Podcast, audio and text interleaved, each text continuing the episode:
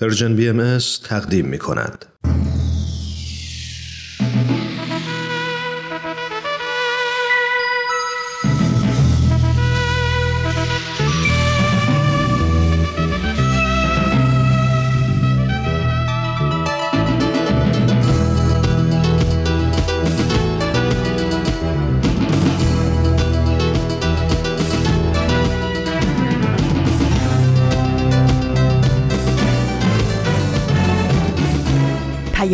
دوست برنامه ای برای تفاهم و پیوند دلها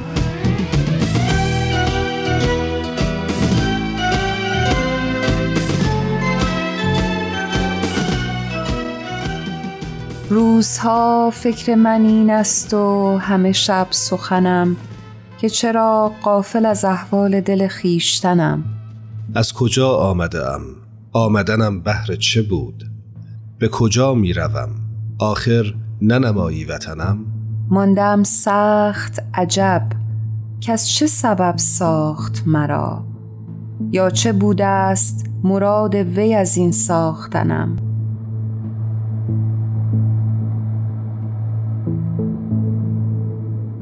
من کی هستم از کجا, کجا آمدم؟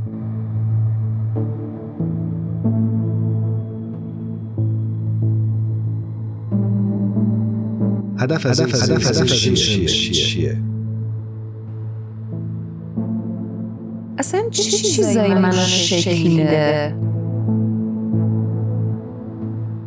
فکر می‌کنم همه ما توی مقطعی از زندگیمون به این سوالا فکر کردیم برای تو همینجوری بوده هرانوش؟ آره داشتم فکر می‌کردم که چقدر در طی سالیان سال این سوال از ذهن همه ما شاید گذشته باشه و در خلوت خودمون هی داشتیم در پی جوابش بودیم و تفکرات عجیب و غریب شاید هی اومده سراغمون. شاید یه سری لحظاتی بوده که جوابای قانع کننده پیدا کردیم یا شاید هم بعضی وقتا گیت شدیم و قانع نشدیم. امروز دقیقا قراره که راجع به همین صحبت بکنیم. مسئله هویت.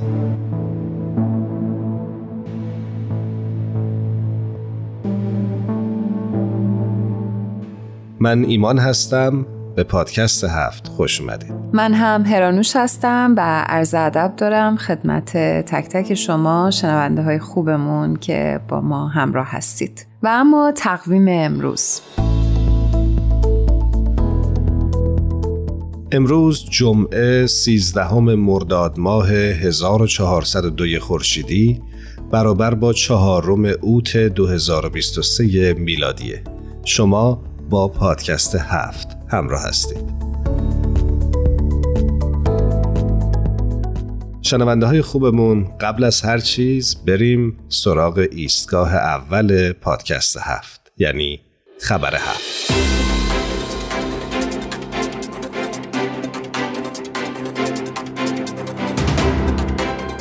ساخت آرامگاه حضرت عبدالبها به سرعت در حال انجام است. و تیم پروژه در حال آماده شدن برای پیریزی سازه سقف مشبک است. این سقف روی ساختمان مرکزی قرار خواهد گرفت که پیکر متحر حضرت عبدالبها را برای همیشه در خود جای خواهد داد.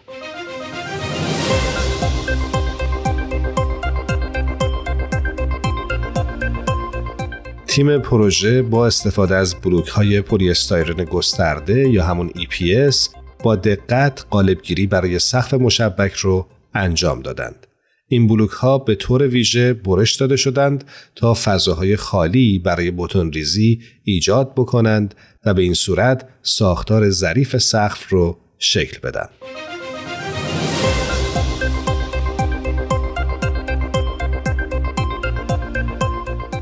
ساختار منحصر به فرد سقف از یک صفحه مسطح بلند تشکیل شده است و به همین جهت ضروری هست که بوتون ریزی یک باره انجام بشه.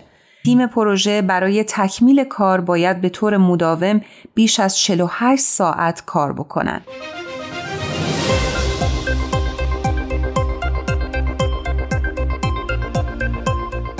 از همینجا بهشون خسته نباشید میگیم و شما همراهان عزیز هم اگر دوست تصاویر مربوط به روند پیشرفت این پروژه رو ببینید حتما می‌تونید سری به وبسایت سرویس خبری جامعه بهایی بزنید با آدرس news نقطه persian خط تیره bahai نقطه ORG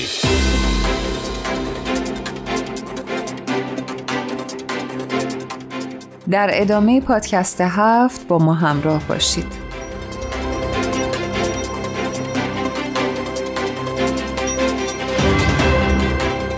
هرانوش ما همونجوری که اول برنامه گفتیم امروز راجب هویت صحبت می‌کنیم و وقتی که سوال کلی در این ارتباط مطرح کردیم توی ذهن من جوابهای مختلفی اومد اما فکر کنم یک جواب بیش از سایر جوابها حائز اهمیته. می‌تونی حدس بزنی که چیه؟ نه حقیقتش. اما حالا سعی تو بکن. ایمان می‌تونم حدس بزنم این جواب که فارغ از اینکه من کجایی هستم نمی‌دونم چه دینی دارم چه رنگ پوستی دارم به چه شغلی مشغولم اصلا چه جنسیتی دارم تمام این جواب ها فکر کنم در رتبه اول می‌تونه این قرار بگیره که من اصلا انسانم. چه جواب خوبی؟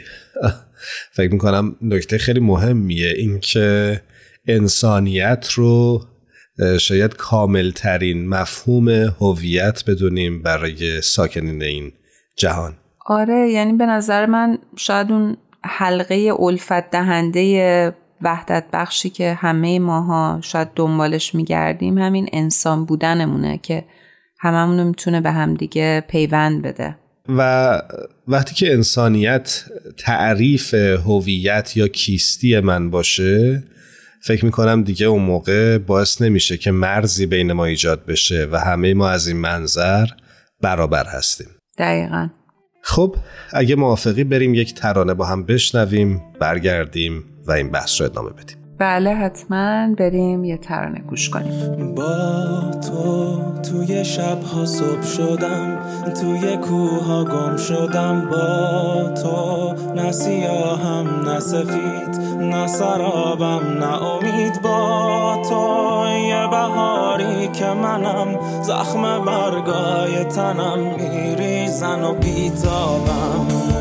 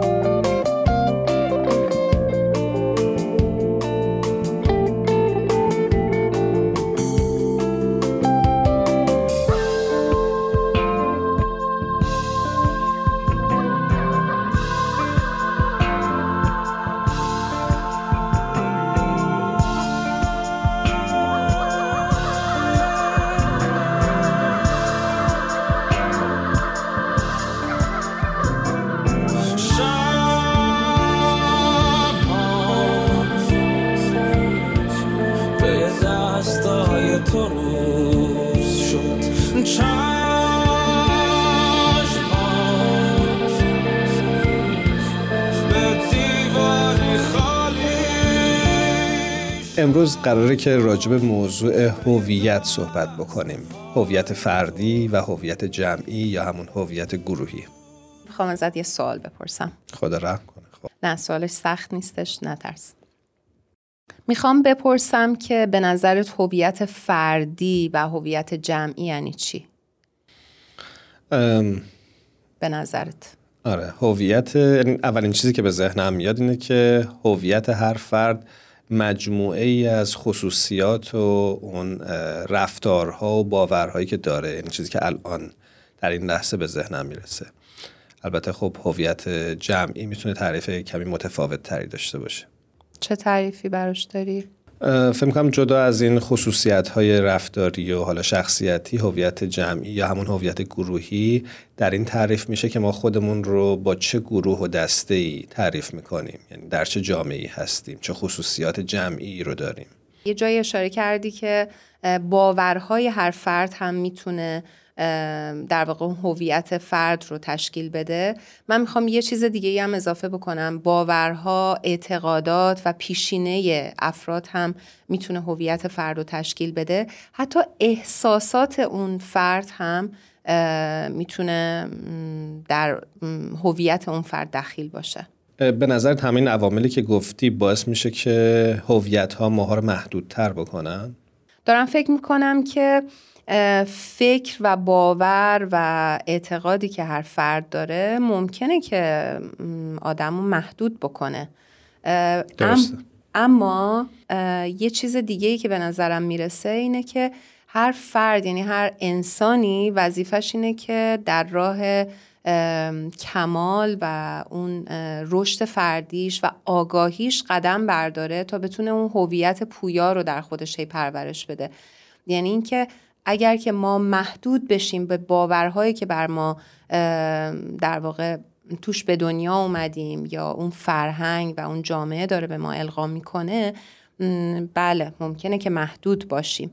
اما اگر که سعی بکنیم که هی این آگاهیمون رو بیشتر بکنیم اون تبدیل میشه به یه هویت پویا و فکر جاری. برای اینکه بیشتر با موضوع هویت مخصوصا هویت فردی و هویت جمعی آشنا بشیم از خانم فرزانه ثابتان دعوت کردیم که مهمان ما باشن در این برنامه و با هم این موضوع رو بررسی کنیم.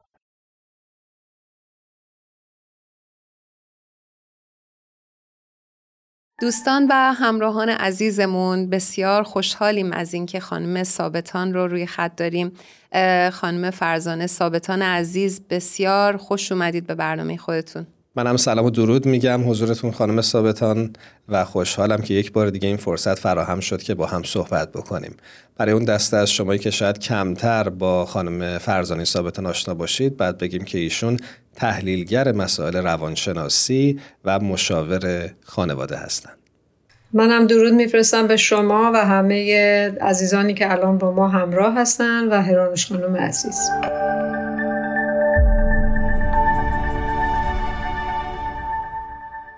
خانم ثابتان عزیز پیرو صحبتی که ما در پادکست هفت داشتیم می‌خوام ازتون در مورد هویت های فردی و جمعی بپرسم. می‌خوام بپرسم که هویت های فردی و جمعی چه تعاریفی دارن و تفاوت اینها در چی هستش؟ ما خودمون یه سری تعاریف کردیم ولی دوست داریم که از زبان شما بیشتر بشنویم. ببینید به من اجازه بدید قبل از اینکه من راجع به هویت فردی و هویت جمعی صحبت بکنم اصولا هویت ببینیم چیه تعریف هویت. اگر یه تعریف خیلی ساده کوتاه و همه شمول بخوایم بگیم میگیم هویت پاسخ به این پرسش است. من کیستم؟ یعنی وقتی هر, هر کسی هر فردی هر گروهی هر جمعی وقتی این سوال جلوش مطرح میشه و سعی می‌کنه پاسخ به این سوال رو بده در واقع داره هویتش رو تعریف می‌کنه. ریشه کلمه هم که می‌دونید هویت یعنی آنچه که به اون چیزی شناخته میشه. بنابراین مثل یک عامل شناساییه یک وجوه تشخص یک علائم و نشانه است که من رو از دیگران متمایز می‌کنه. اگر هویت فردی باشه در واقع پاسخ به این پرسشه که من فرد کی هستم؟ مثلا اگر من از خودم بپرسم من کی هستم یا شما از من بپرسید تو کیستی من پاسخی که می‌تونم بدم اینه که بگم من اسمم فرزانه است من یک زن هستم من مادر هستم من معلم هستم من ایرانی هستم. من این باور رو دارم و و و همه اینها. مجموعه اینها در واقع میشه اون شاخص هایی که هویت من رو داره تعریف می‌کنه. خب وقتی مثلا میگم من زن هستم در واقع دارم توضیح میدم که من ویژگی های زنانه رو دارم. ویژگی های مردانه رو ندارم. وقتی میگم من معلم هستم در واقع دارم تمام اون خصائص و ویژگی هایی که یک معلم باید دارا باشه تلاشم برای اینه که اینها رو متحقق کنم. توی اعمال رفتار زندگیم برخوردهام ارتباطاتم معاملاتم همه اینها. نه ویژگی های یک پزشک یا ویژگی های یک تاجر رو. بنابراین در پاسخ به این پرسش که من کیستم هر جوابی که بدم به اون پاسخ میگیم هویت. ولی وقتی به هویت جمعی می‌رسیم در واقع ما داریم هویت یک گروه از افراد رو با مخرج مشترک یکسان تعریف می‌کنیم. یعنی به جای اینجا بگیم من فرد کی هستم میگم من این قوم کی هستم من این وطن کی هستم من این نژاد کی هستم من این گروه کی هستم. مثلا وقتی ما صحبت از یک گروه فوتبالیست می‌کنیم. میگیم شما چه گروهی هستید یا شما کی هستید؟ اونا میگن ما گروه فوتبالیستا هستیم. این گروه فوتبالیستا بازیکنان فوتبال هستیم یا تیم X یا Y فوتبال هستیم. وقتی این رو دارن میگن در واقع دارن یک سری مشخصات تیم فوتبال رو میارن و به عنوان یک هویت یک شناسه اجتماعی جمعی از خودشون چیکار می‌کنن؟ ابراز می‌کنن. اینجا دیگه ما صحبتمون در هویت جمعی صحبتمون روی تک تک اعضای اون گروه یا جمع یا قوم نیست. صحبت ما برمیگرده به اینکه این گروه چه شناسه ای داره. حالا ممکنه در یکی از اعضای گروه کمتر باشه در یکی از اعضای گروه بیشتر باشه. مثلا در یک گروه فوتبالیست یا تیم فوتبال شما وقتی نگاه می‌کنید همه اعضا که یکسان بازی نمی‌کنن. همه اعضا که یک شخصیت ندارن. همه اعضا حتی یه هویت ندارن. ممکنه در یک تیم فوتبال یکی ایرانی باشه یکی چه می‌دونم هندی باشه یکی اروپایی باشه. ولی تیم میگن ما یک تیم فوتبال هستیم که حالا مثلا متعلق به این کشور هستیم یا داریم در مورد این کشور بازی می‌کنیم. همینطور هستن گروه های قومی. مثلا ما کرد داریم بلوش داریم ترکمن داریم شمالی داریم جنوبی داریم همه اینها رو داریم ولی همه اینها یک ویژگی هایی دارن که مخرج مشترک یکیشونه. و اصلا متمایزشون می‌کنه اما همه اینها هویت ایرانی دارن. یعنی کرد ایرانی هم کرد ایرانی با ویژگی های کردی. بلوچ ایرانی ایرانی با ویژگی های بلوچ. فرض کنید شیرازی ایرانی شیرازی با ویژگی های یک فرد شیرازی. اون وقت مثلا میگن که شیرازی ها مهمان نوازن یا شیرازی ها آدم های سختگیری نیستند کینه ای نیستند یا کردها آدم های سلحشوری هستند یا بلوچ ها آدم های خیلی جسوری هستند یا ترکمن ها آدم های بسیار صاف و بیقلقشی هستن. یعنی وقتی اینا رو داریم تعریف می‌کنیم در واقع داریم هویت های قومی یا اتنیکی رو تعریف می‌کنیم. مرسی از توضیحی که دادید. داشتم فکر می‌کردم که چرا اصلا انسان ها به تعریف چنین گروه های نیاز داشتند. آیا نمی‌شد بدون این دسته ها و گروه ها به جهان امروز رسید؟ توی یک جمله باید بگم خیر. ما بزرگترین محدودیت و بزرگترین زندانی که انسان در این دنیا داره توش زندگی می‌کنه و ناگزیر هست. هیچ راه گریز و فراری از این زندان نداره. زندان مکان و زمانه. این زمان و مکان به ما یک سری حد و مرز میده. یعنی من رو محدود می‌کنه. این محدود کردن ها در واقع هویته. شما وقتی یک مفهومی در ذهنمون هست این مفهوم یک مفهوم ذهنیه. انتظاییه حد و مرز نداره. ولی وقتی میام تعریفش می‌کنم به محض اینکه تعریفش می‌کنم یعنی دارم حد و مرزاشو مشخص می‌کنم. مثال من الان میگم شما مفهوم لیوان تو ذهنتونه. خب لیوان چیه؟ میگه لیوان. می‌دونی لیوان چیه. ولی حد و مرزی برای لیوان نداری. اگه من از شما بپرسم لیوان چیه تعریفش کن. اون وقت شما شروع می‌کنی براش حد گذاشتن. میگی لیوان یک شیعیه که قدش اینقدر معمولا از این بلندتر نمیشه. اگه از این بلندتر بشه دیگه هویتش هویت لیوان نیست. هویتش پارچه آبه. یا کوتاهتر بشه دیگه هویتش هویت لیوان نیست. کاسه آبه. بعد دسته داره. بعد شکلش معمولا به صورت استوانه مکعبی نیست. گاهی وقتا دهنش بزرگتر کوچیکتر. من هی دارم شاخصه میدم. دارم هویت لیوان رو تعریف می‌کنم. انسان هم اگرچه ابعادی داره که ظاهرا با مسائل مادی و زمان و مکان ممکنه قابل توجیه و توضیح نباشه ولی به هر حال انسان در این عالم در همین محدوده زمان و مکان زندگی می‌کنه. و به محض اینکه بخواد در محدوده زمان و مکان عمل بکنه حرکت بکنه مجبوره که این حد و مرزها رو نشون بده. شما تصور بفرمایید من که الان دارم حرف می‌زنم دارم دستم رو تکون میدم. از کلمات استفاده می‌کنم. همه اینها یعنی حد و مرز. این حد و مرزها رو وقتی میایم که من رو تعریف بکنیم میشه هویت. بنابراین نمی‌تونیم با هم ارتباط برقرار بکنیم بدون اینکه حد و مرزها رو لحاظ کنیم در نظر بگیریم. خب حد و مرزها رو به صورت تعریف که در میاریم میشه هویت. پس نمی‌تونیم در دنیایی که همش حد و مرز زمانی و مکانی حالا چیزای دیگه هم هست در دنیای محدودیت ها حد و مرزها بگیم نه ما تعریف نمی‌خوایم طبقه بندی نمی‌خوایم ناگزیر قرار می‌گیریم تو این طبقه بندی ها من قدم کوتاست. تو گروه قد کوتاه قرار می‌گیرم. شما قدتون بلنده. تو گروه بلند قدها قرار می‌گیرید. من صورتم کشیده است. شما صورتتون گرده. من چشم و ابروم مشکیه. اون یکی چشم و ابروش روشنه. بنابراین همه اینها چون حد و مرزه من مثال مادی می‌زنم که محسوس تر باشه. مجبوریم تعریفش کنیم. نمی‌تونیم کسی که پوستش سیاهه یا سفیده یا زرده نمی‌تونیم بگیم اینا همه یکی هن. البته هویت لایه های متفاوت داره. ما همینجور لایه به لایه میاریم. یک هویت کلی ما داریم و اون اینه که ساکنین این دنیا هستیم و انسانی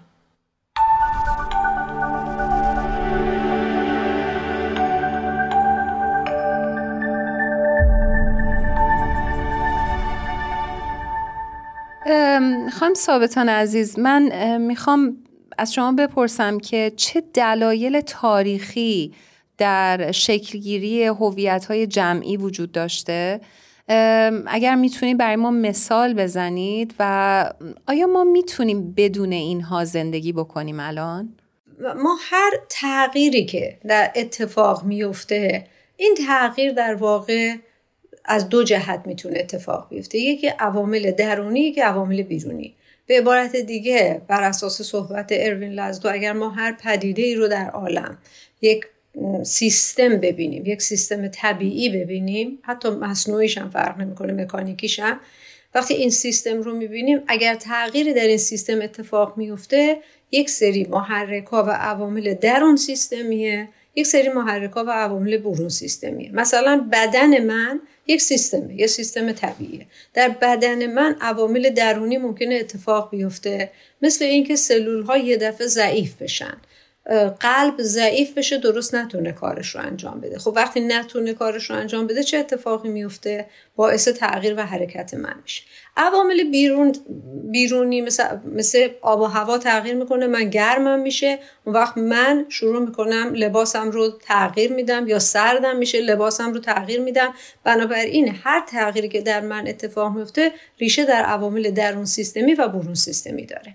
خب هویت هم از این قاعده که مستثنا نیست. وقتی ما صحبت از هویت و تغییر هویت حالا جمعی یا فردی فرق نمی‌کنه. می‌کنیم عوامل درون سیستمی مثلا در فرض کنید هویت کردها یا هویت چینی ها یه دفعه می‌بینیم تغییر می‌کنه.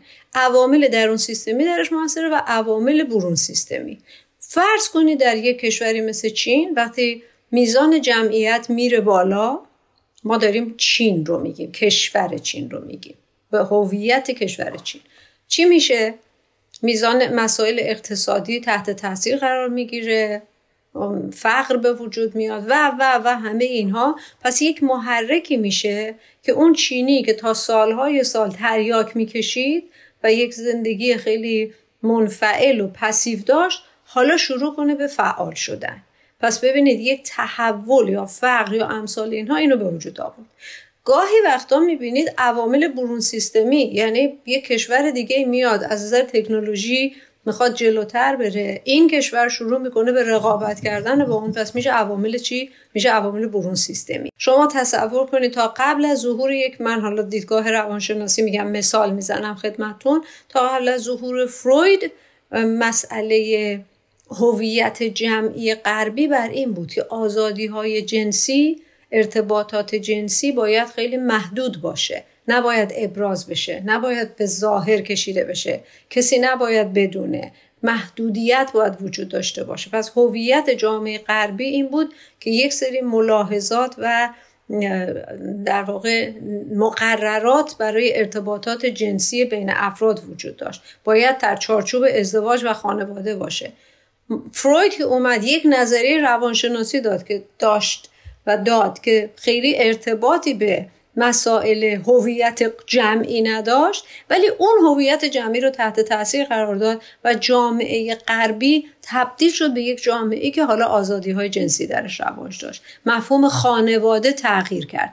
یعنی هویت نهاد خانواده در یک جامعه تغییر کرد. ببینید همه اینها تحت تاثیر این بود. یا فرض کنید هویت انسان امروز با بچه های جوان 20 ساله امروز هویت جوانان 20 ساله یا ایرانیان امروز با ایرانیان 50 سال پیش. در 50 سال پیش ایرانی ها به لحاظ موقعیت محیطی چون محیط مثل رحم هست که حالا جمع، گروه، فرد، خانواده تمام عناصر و نهادها و افراد اجتماع توی اون رحم دارن پرورش پیدا می‌کنن تاثیرات محیطی این تغییر رو ایجاد می‌کنه در تعریفی که اونا دارن از خودشون ایرانی پنجاه سال پیش هویتش به چی معروف بود؟ به مهمان نوازی معروف بود به مهربانی معروف بود الان هویتش به چی معروفه؟ می‌دونید جامعه ایران مثلا به یک جامعه معروفه که جامعه فقیریه. به یک جامعه معروفه که جامعه است تحت فشار. چرا؟ چون یک تحولات اجتماعی سیاسی در ایران اتفاق افتاد. این نیست که فقط معروفه. رفتارها و عملکردهای اقشار یک گروه اعضای یک گروه این تعریف رو ارائه داده. در واقع به دیگران گفته که تو بیا من رو اینطور ببین. هویت من اینه. گروه داعش که می‌زنه آدم می‌کشه میدزده با خشونت رفتار می‌کنه. خب هویت خودش رو داره چی تعریف می‌کنه؟ من تروریستم.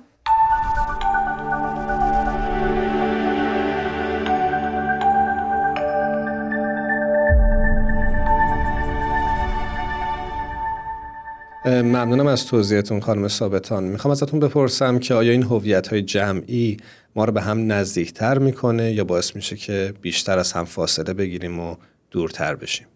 ببینید هویت جمعی هم مثل هر چیز دیگه در عالم هستی تیغ دو لبه است. که داره که ما چطور بهش نگاه بکنیم. اگر افراد نگاهشون بر اساس نگاه تکروی باشه مسلما هویت جمعی رو مانعی می‌دونن برای فعالیت های فردی و شخصی خودشون. اگر نگاه افراد نگاه جمعی باشه هویت جمعی می‌تونه کمک بکنه عواملی باشه که اینها در اون عرصه جمع بتونن شکوفا بشن و ما متحقق بشن. بنابراین این بستگی داره که اون نگاه افراد چطور باشه. ولی اون چه مسلمه همیشه اگر نگاه نگاه یگانگی باشه. گرایش ما گرایش یگانگی باشه طبیعتا این روش بیشتر خواهد بود. شما به بدن انسان نگاه کنید. اگر بدن انسان قلب بگه من کار خودم رو می‌خوام بکنم چون ریه داره اکسیژن رو تغییر میده و نمی‌دونم گاز کربونیک رو می‌گیره و فلان اینا مزاحم منه. یا چون سیاه رگ ها خون کثیف رو وارد قلب من می‌کنن خون کربوندار رو وارد قلب من می‌کنن مزاحم منن. پس من نمی‌خوام با سیاه رگ ها در ارتباط باشم. من می‌خوام قلب تپنده باشم. آیا بدن می‌تونه عمل بکنه؟ با اگر با اون نگاه در واقع توجه بکنیم به این مطلب. که در نهایت یک هویت یگانه برای ما وجود داره و اون هویت انسانی ماست.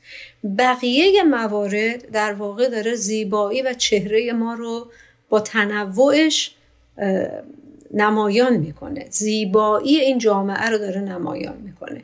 بنابراین با این نگاه هویت جمعی نه تنها مانع نیست بلکه می‌تونه عامل و مبنای پیشرفت هم باشه. بسته به این هست که ما چطور ببینیم. معنای دموکراسی یعنی همین. دموکراسی یعنی اینی که ما همه عالم رو از لوازم و ضروریات اینها باش ببینیم. به قول سهراب سپهری میگه و نخواهیم که مگس از در خلقت برود بیرون. جهان بی مگس جهان زیبایی نیست. چقدر زیبا. من عاشق سهراب هستم و دوست داشتم که همینجور شما این شعر رو ادامه می‌دادید.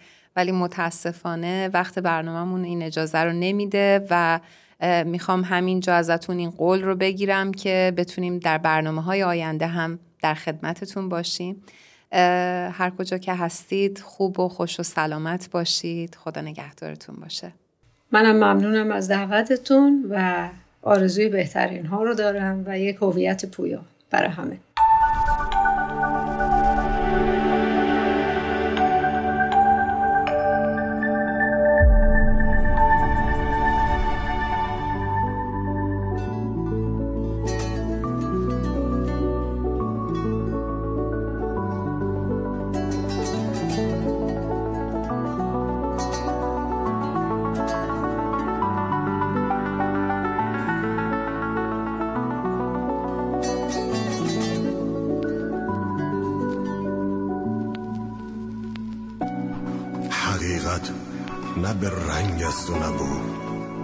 نه به های است و نه هو نه به این است و نه او. نه به جام است و سبو. نه مرادم نه مریدم. نه پیامم نه کلامم. نه سلامم نه علیکم. نه سفیدم نه سیاهم. نه چنانم که تو گویی. نه چنینم که تو خواهی. نه سماهم نه زمینم. نه به زنجیر کسی بسته و برده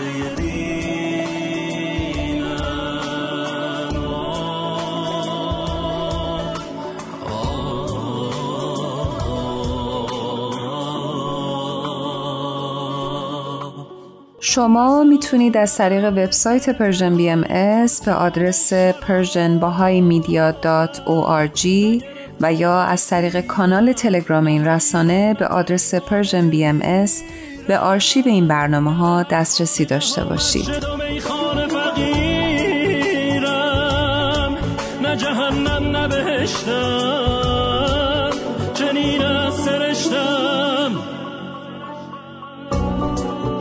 سر بسته و در پرده بگویم تا کسی نشنود این راز بار جهان را آنچه گفتند و سرودن تو آنی. خود تو جام جهانی. تو ندانی تو ندانی که خود آن نقطه عشقی. تو خودت باغ بهشتی. نه سرابم نه برای دل تنهای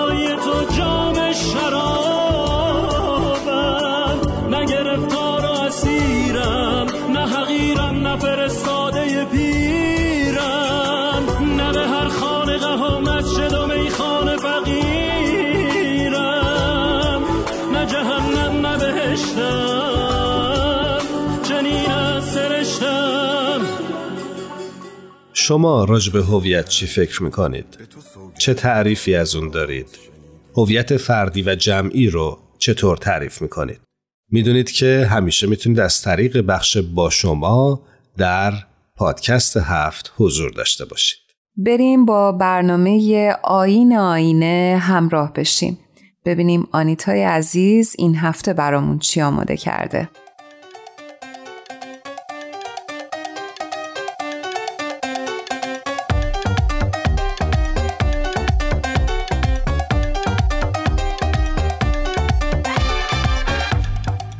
شنونده های عزیز امیدوارم که خوب باشید آنیتا رو میشنوید از آین آینه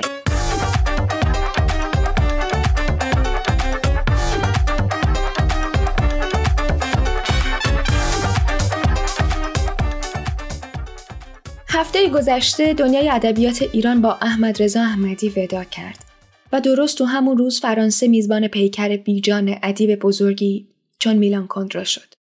البته که یادشون در تاریخ پابرجا خواهد موند. نویسنده‌ای که امروز از او می‌خوام در قسمت 25 آین آینه نام ببرم پاهاش هنوز روی زمین هست و اگر روزی هم نباشه جای خوبی رو توی کتابخونه ها به خودش اختصاص میده. او که اهل رومانیا بود از یه جایی به بعد به زبان مادری خودش ننوشت و به هر دلیل شخصی که بود پناه آورد به ادبیات فرانسه شاید از سانسورهایی که تو وطن خودش شده بود حراس داشت و حالا به دنبال سکویی بود برای پرواز. البته پس از سقوط دولت کمونیستی رومانی به کشورش برگشت.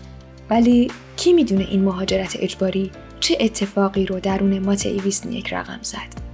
خودش که میگه من مردی هستم که ریشه هایش در رومانی است و بالهایش در فرانسه. تازه سال 2009 یه سر ایران هم اومده و رفته دانشگاه سوره.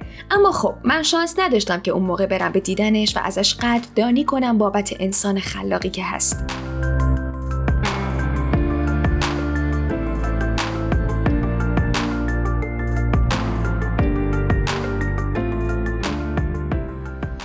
خالق نمایشنامه سه شب با مادوکس و یا داستان خرس های پاندا به روایت یک ساکسیفونیست که دوست دختری در فرانکفورت دارد هم روزنامه نگاره و هم شاعر یکی از نمایشنامه های مورد علاقه من از ماتئی ویسنیک پیکر زن همچو میدان نبرد در جنگ بوسنیه این نمایشنامه سال 1997 نگارش میشه و ترجمه فارسی این اثر رو تینوش نظمجو انجام داده و انتشارات نی سال 1387 منتشرش می‌کنه. این مترجم پنج اثر دیگر رو هم از این نمایشنامه ترجمه می‌کنه مثل اسبهای پشت پنجره یا تماشاچی محکوم به اعدام. هر کدوم از کارهای ویسنیک یک فرصت جدیدیه واسه بازنگری و به چالش کشیدن چیزهایی که در ذات خودشون پیش پا افتاده نیستن اما ما باهاشون ممکنه سطحی برخورد کنیم. اگر از فضای ابزورد و رالیسم جادویی توی نمایشنامه خوشتون میاد و حتی دوست دارید نویسنده سر به سرتون بذاره بهتون پیشنهاد می‌کنم سراغ ماتهی برید.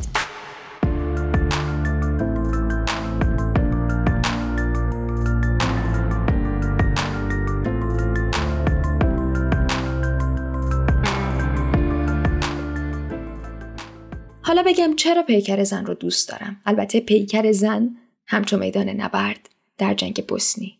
خب بدیهی اونطور که از اسمش هم معلومه موضوع بسیار مرتبطی با جنجال امروز جوامعه. خون، جنگ، تجاوز و زن. داستان دو زن از ملیت ها و فرهنگ های مختلف رو به ما نشون میده که صرف بودن در موقعیت های متفاوت یکیشون روانشناس شده و همراه گروه تجسس به کرواسی جنگ زده اومده و می‌خواد سعی کنه بازمانده ای رو که از طبعات جنگ مونده نجات بده. و همچنین سعی می‌کنه سرچشمه های خشونت نژادی رو توی بوسنی بررسی کنه. و یکی دیگه زنیه که توی جنگ مورد تجاوز پنج سرباز قرار می‌گیره و حالا بار داره. بیایید وقتی میگیم زن هم به وطن فکر کنیم و هم به خود زن که زایش و پرورش از اوست.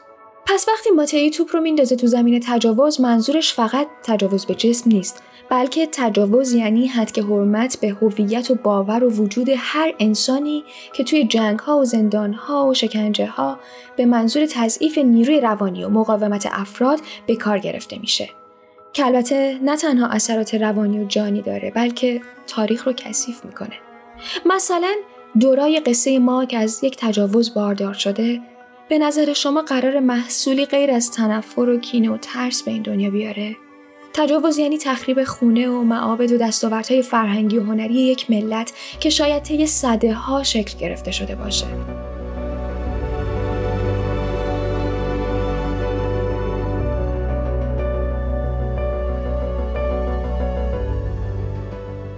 ویسنیه کار جالبی می‌کنه که زمین جنگ رو پیکر زن نشون میده.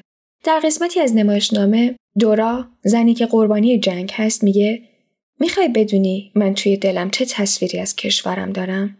کشور من تصویر یک پیرمردی رو داره که از صف پناهنده ها بیرون میاد و برای اینکه خستگیش رو در کنه روی علفا دراز می‌کشه.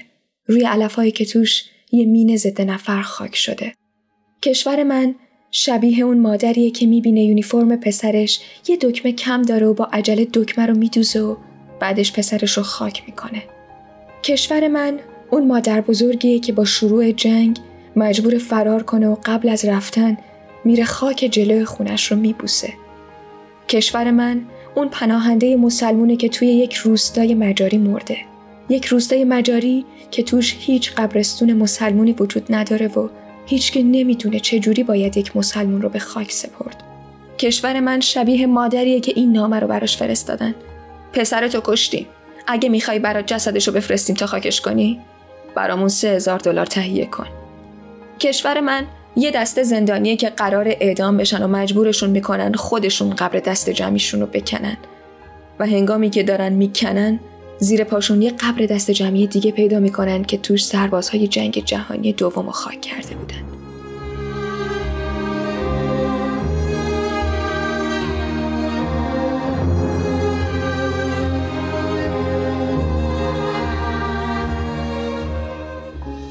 در قسمت دیگه هم زنی که به چشم ما زن قویه و برای تجسس به اون خاک اومده به دورا میگه تو شکمت یه جسدگاه دورا.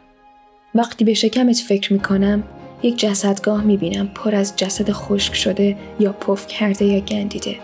حالا توی این جسدگاه یکی داره تکون می‌خوره یه موجود زنده. میونه تموم این مرده های موجود زنده است. تنها چیزی که می‌خواد اینه که از این تو بیرون بکشنش. محاله بذارم کشیش. دورا. کیت علاوه بر این که برای بررسی ریشه های خشونت اومده و اومده که یک سری انسان رو در حد توانش نجات بده ولی کار اصلی که توی این نمایشنامه می‌کنه زنده نگه داشتن نور امید در دل دوراست دورای قربانی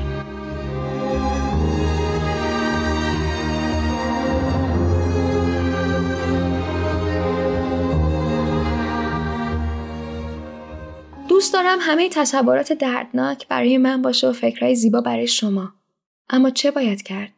که مسیر همدلی ها از تجربه دردهای مشترک و تصور خودمون در شرایط مشابه میگذره. ممکنه بچه های بچه های ما جنگ رو نبینن اما از تاثیراتش کاملا مسئول نخواهند بود. پس امیدوارم عاشق باشید، شاعر باشید و روایتگری از جنگ که از رویش ناگزیر جوانه ها میگه.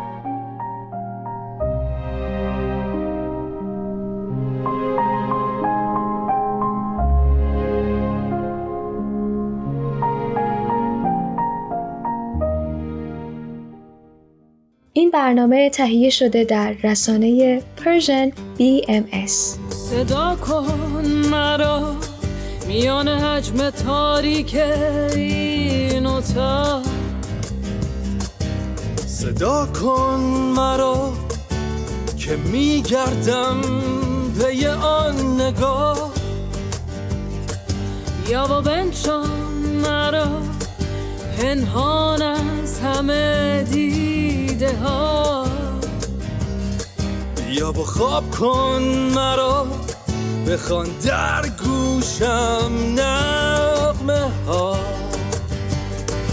از روزهای شیرین بی فکر و خیال از لبخنهایی که نمیشن تمام. از روزهای شیرین بی فکر و خیال از لبخنهایی که نمیشن تمام.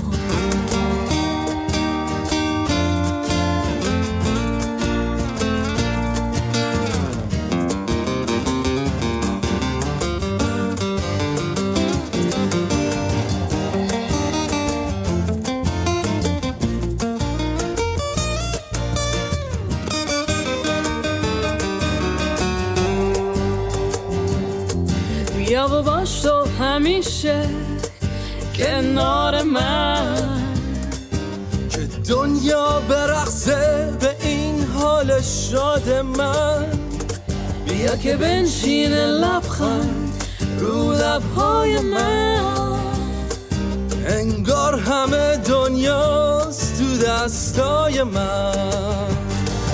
از روزهای شیرین بی فکر و خیال از لبخنهایی که نمیشن تمام از روزهای شیرین بی فکر و خیال از لبخنهایی که نمیشن تمام. احمد شاملو در جایی میگه من برمیخیزم. چراغی در دست چراغی در دلم. زنگار روحم را سیغل می‌زنم. آینه برابر آینت می‌گذارم تا با تو ابدیتی بسازم. هر جا هستید ازتون ممنونیم که با پادکست هفت تا انتها همراه بودید. همینطور از تهیه کننده های خوب پادکست هفت تشکر می‌کنیم که کمک می‌کنند هر هفته این برنامه به دست شما برسه. خدا نگهدارتون.